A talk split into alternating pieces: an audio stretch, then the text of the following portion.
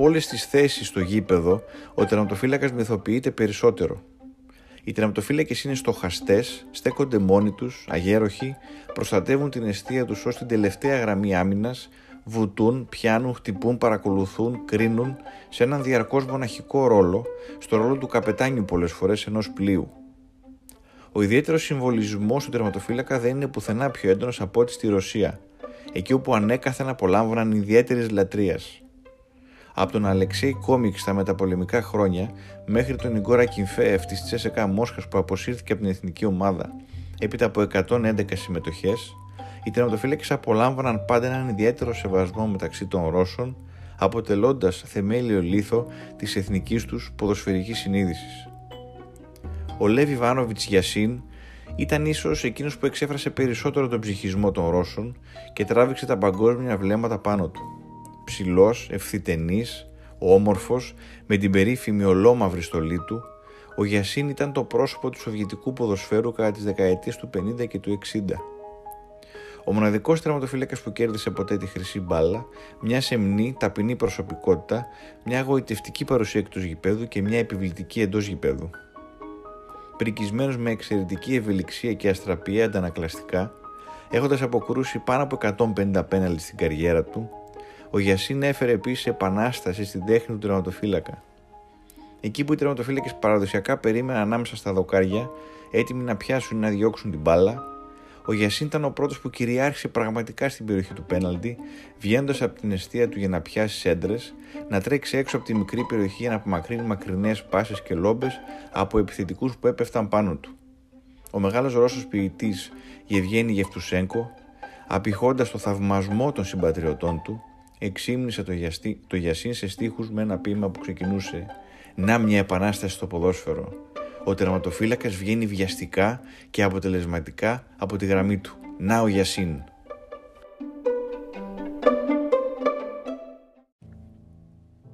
Ο Λεύ Γιασίν ήταν ουσιαστικά συνυφασμένος με τη ρωσική συνείδηση. Η ναζιστική επίθεση στο Β' Παγκόσμιο Πόλεμο προκάλεσε σκληρές μάχες και φρικτές θηριωδίες.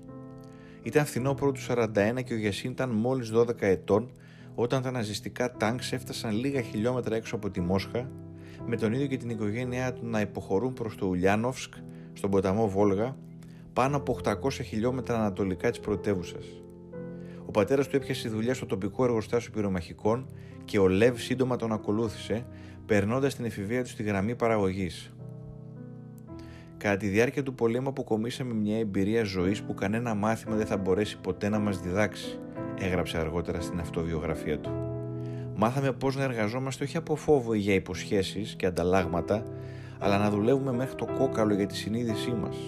Αργότερα, όταν παίζαμε μπάλα, δεν σκεφτόμασταν τις ανταμοιβές της νίκης, τα πρωταθλήματα και τους τίτλους, αλλά ήμασταν απλώς χαρούμενοι που παίζαμε ποδόσφαιρο.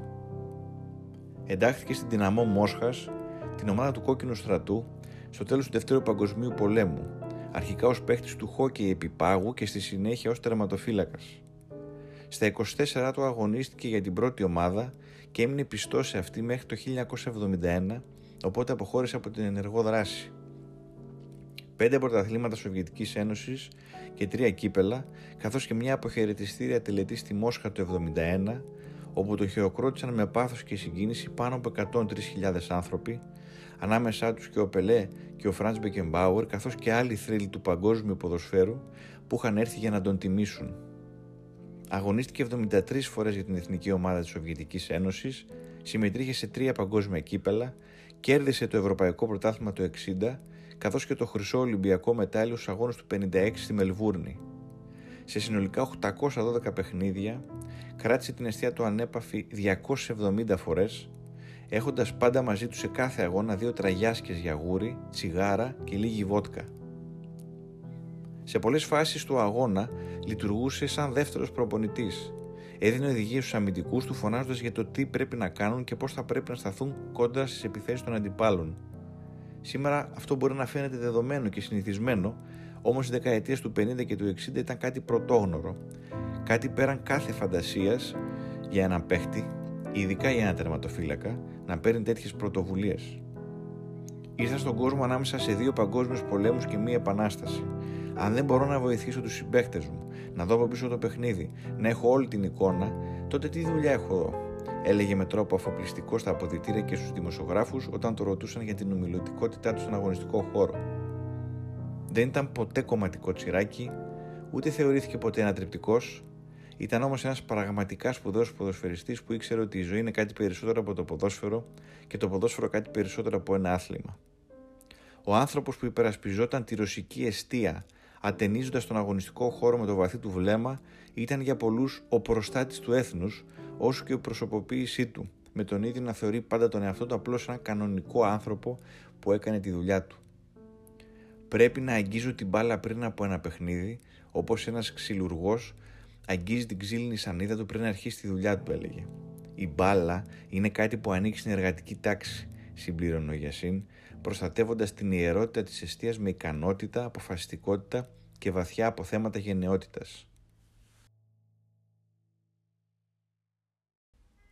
Ο Γιασίν παρουσίασε το ανθρώπινο πρόσωπο της Σοβιετικής Ένωσης στον δυτικό κόσμο σε μια περίοδο που το αντικομουνιστικό μένος βρισκόταν στα ύψη και ο ψυχρός πόλεμος είχε φτάσει στην κορύφωσή του.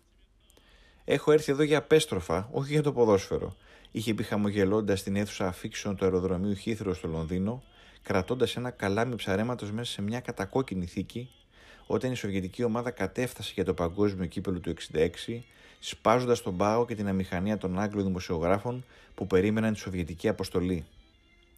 Έφυγε την 21η Μαρτίου του 90, στα 61 του χρόνια, βαθιά ταλαιπωρημένος από την υγεία του.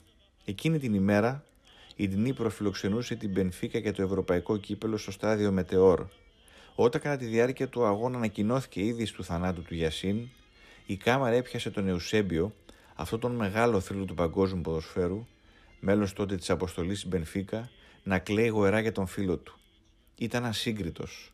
Ο καλύτερος τερματοφύλακα του αιώνα και ένας εξαιρετικός άνθρωπος, δήλωσε ο Εουσέμπιο. Τα μεταπολεμικά και ιδιαίτερα τα μετασταλινικά χρόνια ο Γιασίν έφτασε όσο κανείς άλλος στο σημείο να αγαπηθεί με περισσότερο πάθος από τα πλατιά κοινωνικά στρώματα. Η μαύρη ενδυμασία του, το αγέροχο ανάστημά του, οι εξωγήινες σχεδόν αθλητικές του ικανότητες και ακροβατικές του επεμβάσεις, αλλά και η προσωπική πολιτική του ιστορία συνέβαλαν στη δημιουργία του μύθου. Ενός μύθου που κρατά ζωντανός μέχρι και σήμερα, ενός παίχτη της μαύρης αράχνης όπως τον αποκαλούσαν, που δεσπόζει ανάμεσα στους επιδραστικότερους του αθλήματος.